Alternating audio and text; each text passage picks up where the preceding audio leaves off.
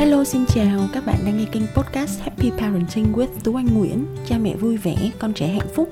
Mình là Tú Anh, là mẹ của hai bạn nhỏ sinh năm 2018 và 2019 Hiện đang sống tại thành phố Hồ Chí Minh. Mình tốt nghiệp thạc sĩ ngành tâm lý học trẻ em. Công việc chuyên môn hiện tại của mình đó là tư vấn và đào tạo cho cha mẹ Về những phương pháp nuôi dạy con tích cực, dạy dỗ con hiệu quả.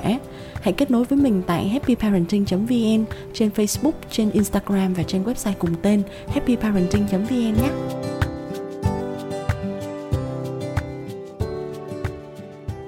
Chúng ta nên kỷ luật việc con trẻ ném đồ ăn như thế nào để con không tái phạm nữa. Đây là câu hỏi mình rất là thường hay nhận được ở trong inbox, ở trên Facebook lẫn trên Instagram của các mẹ, có con nhỏ hay gửi cho mình.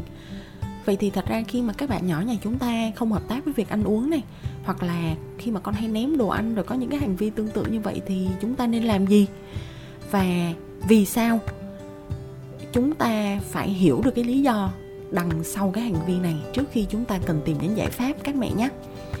Đầu tiên mình muốn nói đó là khi con có hành vi ném đồ ăn, chúng ta cần phải xác định xem là cái giai đoạn cũng như mốc phát triển kỹ năng và mốc phát triển nhận thức của con ở thời điểm con có hành vi đó đang là trong giai đoạn nào.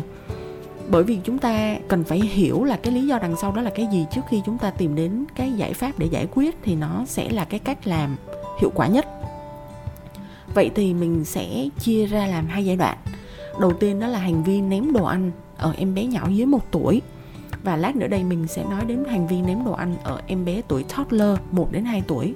Vậy thì dưới 1 tuổi, mình cũng xin được chia ra làm hai giai đoạn, từ 6 cho đến 9 tháng và 9 đến 12 tháng.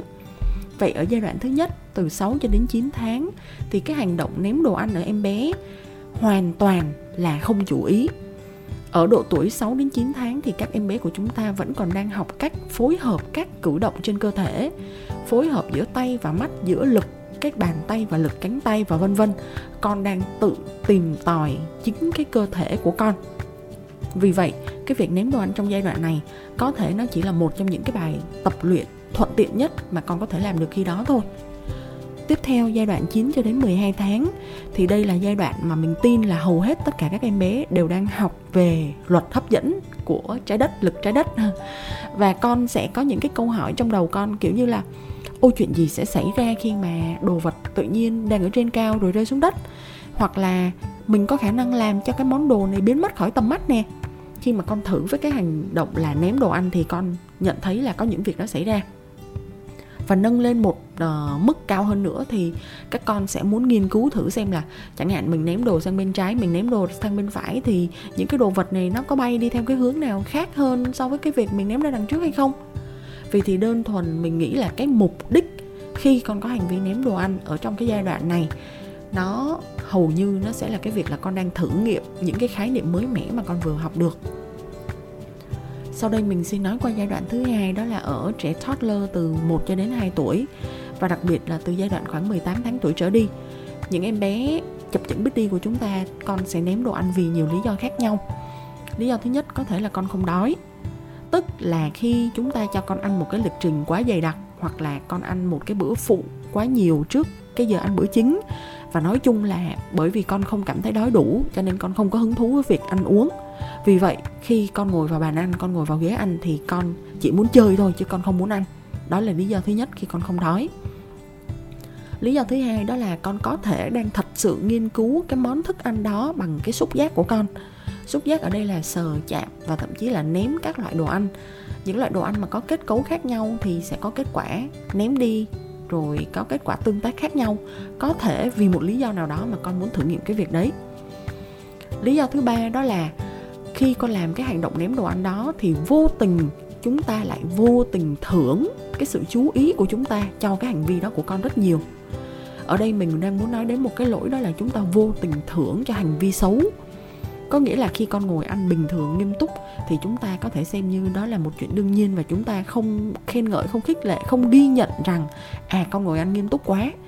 Ấy thế mà, mỗi khi con có một hành vi chưa đúng như là gõ muỗng, gõ chén, ném đồ ăn, dập dịch chân tay, vân vân, những cái hành vi đó thì chúng ta lại vô tình cho con rất nhiều sự chú ý. Dù đó là sự chú ý tiêu cực bằng cách là chúng ta nhắc nhở chúng ta nói tới nói lui chúng ta cho con uh, rất là nhiều những cái sự thay đổi ở trong cảm xúc và nói chung chúng ta dành cho con rất nhiều sự chú ý. Vậy thì khi đó con có thể dần dà con hiểu là à vậy thì phải chăng mỗi lần mình muốn tìm kiếm sự chú ý của cha mẹ thì đây là điều mình có thể làm? Đó là ném thức ăn. Rồi vậy thì cái lý do tiếp theo đó nữa là con có thể là muốn thử nghiệm những cái giới hạn trong quy tắc, trong kỷ luật, trong hành xử hàng ngày trước mặt bố mẹ. Đặc biệt là khi con đang trong giai đoạn khoảng 2 tuổi, khủng hoảng tuổi lên 2 con cứ muốn thử xem là có thật sự người lớn nói không được, có nghĩa thật sự là không được hay không? Hay hôm nay người lớn nói không được? Nhưng mà con thử một hồi thì con lại được phép làm những chuyện đấy. Rồi ngày mai chúng ta nói không được, nhưng cuối cùng chúng ta lại cho phép con. Vậy thì con đang muốn thử nghiệm cái chữ không được của cha mẹ có phải là không một trăm phần trăm hay không? Và đến cái nội dung cuối cùng của tập podcast ngày hôm nay sau khi chúng ta tìm hiểu được nguyên nhân rồi thì mình sẽ muốn nói đến việc làm sao để phòng ngừa và làm sao để giảm thiểu được cái hành vi này. Vậy thì đầu tiên mình muốn nói, cha mẹ hãy cố gắng kết nối và chú ý để có thể hiểu rõ ý nghĩa đằng sau hành vi của con. Là con đang muốn giao tiếp cái điều gì cho chúng ta biết? Là con đang muốn cố gắng để cho chúng ta hiểu cái mục đích gì của con đằng sau hành vi đó? Bạn có thể cân nhắc, nếu con thường nếm đồ ăn ngay khi mà con vừa mới vào bàn ăn có nghĩa là con đang chơi.